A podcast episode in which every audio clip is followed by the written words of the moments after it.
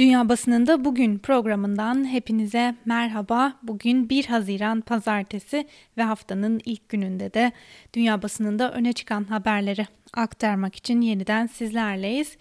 E, bugün bültenimizde büyük oranda Amerika Birleşik Devletleri'nde 6. gününde de devam eden protestolara yer vereceğiz. E, Amerika'daki bu protestolar tüm eyaletlere yayıldığı gibi diğer ülkelere de yayılmaya başladı. Ancak bu haberlere geçmeden önce Alman basınından Deutsche Welle'de yer alan birkaç haberle başlayalım. E, Merkel Avrupa Birliği Türkiye düğümünü çözebilir mi? Başlıklı habere göre önümüzdeki aylarda dünya siyasetinde öne çıkacak olan Almanya önce 1 Haziran'da e, Birleşmiş Milletler Güvenlik Konseyi dönem, dönem başkanlığını ardından 1 Temmuz'da da e, Avrupa Birliği dönem başkanlığını üstlenecek. Almanya Başbakanı Angela Merkel bu dönemde Türkiye'yi de çok yakından ilgilendiren dosyalar üzerinde çalışacak. Almanya'nın yaşanan siyasi krizlere e, çözüm için çabalarını arttırması, Ankara ile diplomatik temaslarında önümüzdeki haftalarda hız kazanması bekleniyor. Ancak uzmanlar Türkiye yüzünü yeniden Avrupa Birliği'ne dönmediği sürece Avrupalı liderlerin stratejik sabır tutumunda değişim beklemiyor. Aynı zamanda Heinrich Böll Vakfı Türkiye temsilcisi Christian Brakel, e, Türkiye'nin yeniden yüzünü Avrupa Birliği'ne dönmesinin arzu edildiğini ancak son gelişmeler ışığında bunun gerçekleşeceği konusunda iyimser olmadıklarını ifade etti. Koronavirüs salgınının birçok ülkede olduğu gibi Türkiye ekonomisinde de büyük sıkıntılara yol açacağını vurgulayan Brakel, ABD kimi siyasetçilerin yaptığı gibi Türkiye'de de siyasetçiler milliyetçi duyguları köpürtmeye çalışacaklar. Örneğin birdenbire Ayasofya'da dua etme isteği bu amaçla atılmış bir adım olabilir. Neden buna ihtiyaç duyuldu? Bu gibi soruların yanıtlarını önümüzdeki süreçte göreceğiz şeklinde konuştu. Brakel aynı zamanda Cumhurbaşkanı Erdoğan'ın ekonomik olarak Avrupa Birliği'nden alabildiğini almaya çalışacağını ancak insan hakları, hukuk devleti ve demokrasi gibi konularda da adım atmayacağını düşündüğünü ifade ederek Erdoğan bu adımları atmak istemiyor çünkü attığı takdirde kendi sistemi de sorgulanacak görüşünü dile getirmiş. Sıradaki haberimize geçelim. ABD'deki eylemlere Avrupa'dan destek başlıklı habere göre polis şiddeti ve ırkçılık karşıtı eylemler ABD sınırlarını aştı. Uluslararası Af Örgütü Amerikan polisine orantısız şiddete son verme çağrısı yaparken ABD'deki göstericilere dünyanın farklı yerlerinden de destek geliyor. Cumartesi akşamı Berlin'de toplanan 2000'den fazla kişi ülkedeki ırkçılık ve polis şiddetini protesto etmek ve göstericilerle dayanışma göstermek için protesto yürüyüşü düzenledi.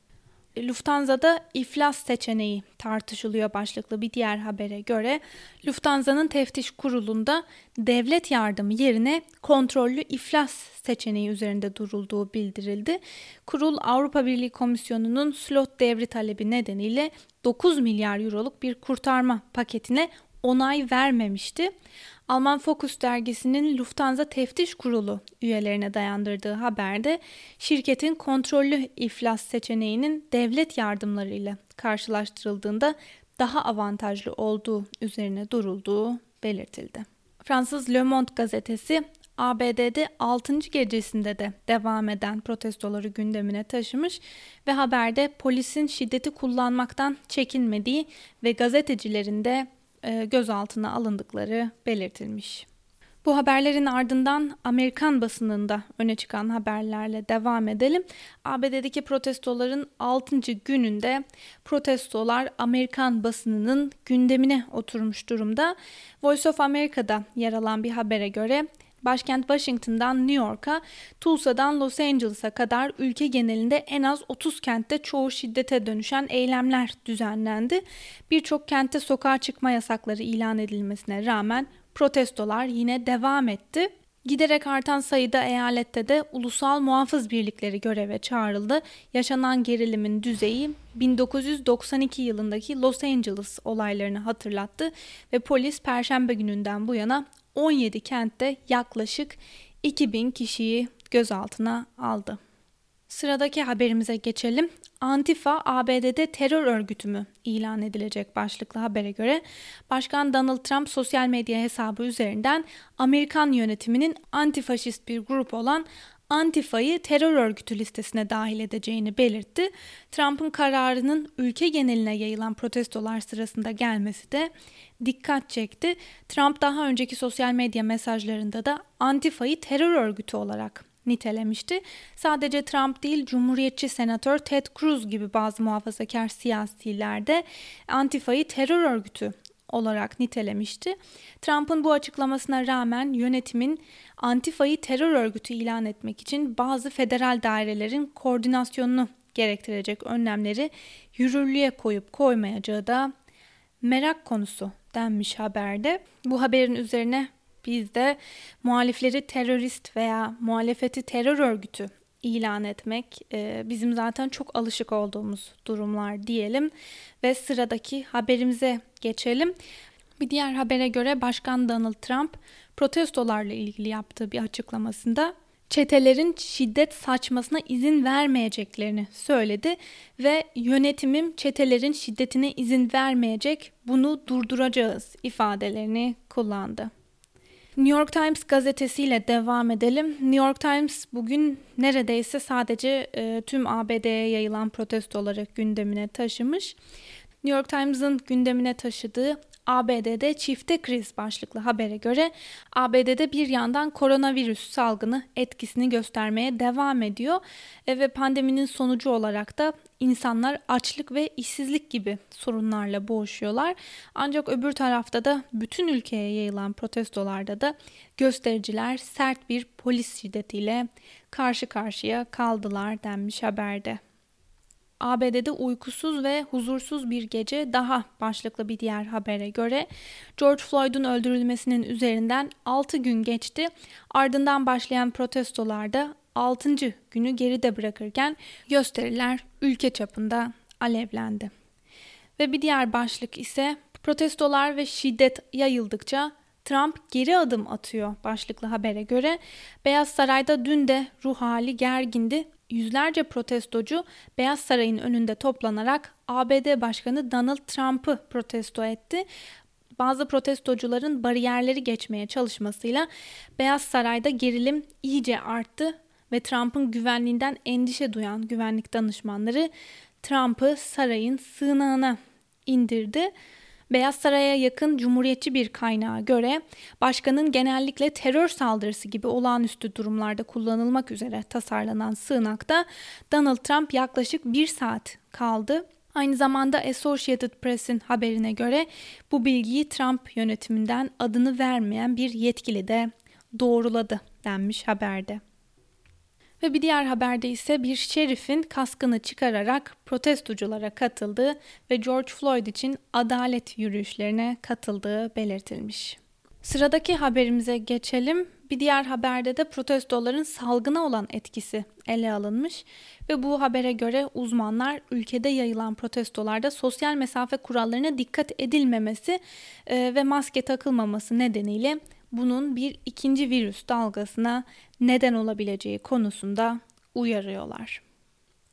E, Washington Post gazetesi de bugün büyük oranda ABD'de yayılan protestoları gündemine taşımış e, ve buna göre gözlemciler Trump'ın Antifa'yı hedef göstermesinin sebebinin hedef şaşırtmak olduğunu söylerken Trump'ın bu hamleyle beraber protestocuların hedefi olmaktan kurtulmayı planladığı söyleniyor. Öte yandan polis saldırganlaştıkça protestolarda yayılmaya devam ediyor. Başlıklı bir diğer haberde ise e, artan polis şiddetine dikkat çekilmiş. Başkent Washington'da sokağa çıkma yasağının yürürlüğe girmesinden kısa bir süre önce gerilim yeniden tırmandı. Beyaz Saray'dan bir blok ötede bazı araçlar ve bir umumi tuvalet ateşe verildi. Polis ise göz yaşartıcı gazla protestoculara müdahale etti denmiş haberde. Financial Times gazetesi ise e, protestoları gündemine taşıyarak pandeminin ve George Floyd'un bir polis tarafından öldürülmesinin ardından ülkede huzursuzluğun dalga dalga yayıldığını belirtmiş. The Chicago Tribune ise protestolar kargaşaya yol açtı başlıklı bir haberi gündemine taşımış. İngiltere'ye de sıçrayan bu eylemler İngiliz basınında da geniş bir yer buldu. Ee, Independent'la başlayalım. ABD Adalet Bakanı William Barr, Minneapolis kentinde polis şiddeti sonucu siyasi George Floyd'un hayatını kaybetmesi nedeniyle düzenlenen protestoları şiddet eylemlerine dönüştüren Antifa'da dahil provokatörlerin yakalanması için federal güvenlik güçlerine talimat verildiğini duyurdu. Londra'da George Floyd için dayanışma eylemi başlıklı bir diğer habere göre İngiltere'de düzenlenen ve gerçek pandemi ırkçılıktır pankartının dikkat çektiği gösteride protestocular ABD Büyükelçiliğine yürüdü. Elçilik önünde yoğun güvenlik önlemi alan polis ile göstericiler arasında zaman zaman sözlü ve fiziki çatışmalar yaşanırken 11 gösterici de gözaltına alındı. Polisin geri çekilmesiyle gerginliğin azaldığı eylemde göstericiler Başbakanlık Ofisi 10 numaranın bulunduğu Downing Street'e yürüdü ve eyleme burada devam ettiler. BBC'de yer alan bir haberi de sizlere aktaralım. ABD'nin Minneapolis kentinde polis tarafından gözaltına alınırken hayatını kaybeden George Floyd'un ölümüyle ilgili birçok şehirde protesto gö- gösterileri düzenleniyor. Başkan Trump şiddet olaylarının arkasında Antifa ve diğer radikal sol grupların olduğunu öne sürdü denmiş haberde. Bu haberin ardından koronavirüse dair bir haberi de sizlere aktaralım. İngiliz Ulusal İstatistik Ofisi'ne göre her 10 vakadan 7'si belirti göstermiyor.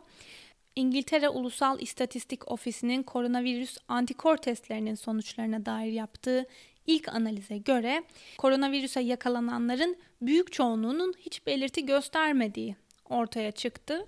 İngiliz hükümetinin planlarında belirti gösterenlerin test edilmesi ve kendilerini karantinaya almaları öngörülüyordu. Ancak Daily Telegraph gazetesinin haberine göre bu durumda ülkede yeni başlatılan virüs takip ve izleme programının da işe yaramayacağı kaygılarını arttırdı. The Guardian'da yer alan bir haberi de sizlere aktaralım. Beyaz Saray yakınlarında alevler yükseliyor e, başlıklı haberde e, ABD'de yaşanan son gelişmeler aktarılırken e, bir de The Guardian'dan David Smith'in analizine yer verilmiş ve buna göre ABD Başkanı Donald Trump hiçbir siyasi ve askeri tecrübesi olmadan başkan seçilmişti ve şans eseri her krizi atlatmayı başardı. Ancak şimdi başkanlığının dördüncü yılında kaderi ona bu şansını geri ödetecek gibi gözüküyor demiş Smith yazısında. Guardian gazetesinde yer alan bir diğer önemli habere göre İngiltere'de salgın nedeniyle uygulanan kısıtlamalar sürecinde kadınların çocuk bakımı ve ev işlerini daha fazla üstlendiği ortaya koyuldu. Aynı zamanda kadınların işlerini kaybetme oranının da erkeklerden daha fazla olduğu belirtilen haberde e, cinsiyet eşitliği konusunda elde edilmiş kazanımların geriye gitmesi riskiyle karşı karşıya olduğunu gösteren verilere yer verilmiş. Aynı zamanda uzmanlara göre yaşanan sağlık krizi nedeniyle kadınların kazanımları onlarca yıl geriye gidebilir denmiş haberde. Ve son olarak Rus basınından Moscow Times'ta yer alan bir habere göre Rusya'da vaka sayıları 400 bini aştı. Aynı zamanda vaka artış oranındaki hızlı artış da e, endişeye yol açtı. Öte yandan salgın etkisiyle ekonomisi de darbe alan Rusya'da yetkililer yurt içi turizmi canlandırmak için belirli hamleler yapmaya hazırlanıyorlar. E, planın işe yarayıp yaramayacağından emin olunamıyor. Ancak hükümet vatandaşlarına ana vatanlarını keşfetmelerini söyleyerek turizmi kendi ülke sınırları içerisinde canlandırıp sınırları açmamayı önerecekler denmiş haberde. Sevgili Özgürüz Radyo dinleyicileri bu haberle birlikte bugünkü programımızın da sonuna geldik. Yarın aynı saatte görüşmek dileğiyle. Hoşçakalın.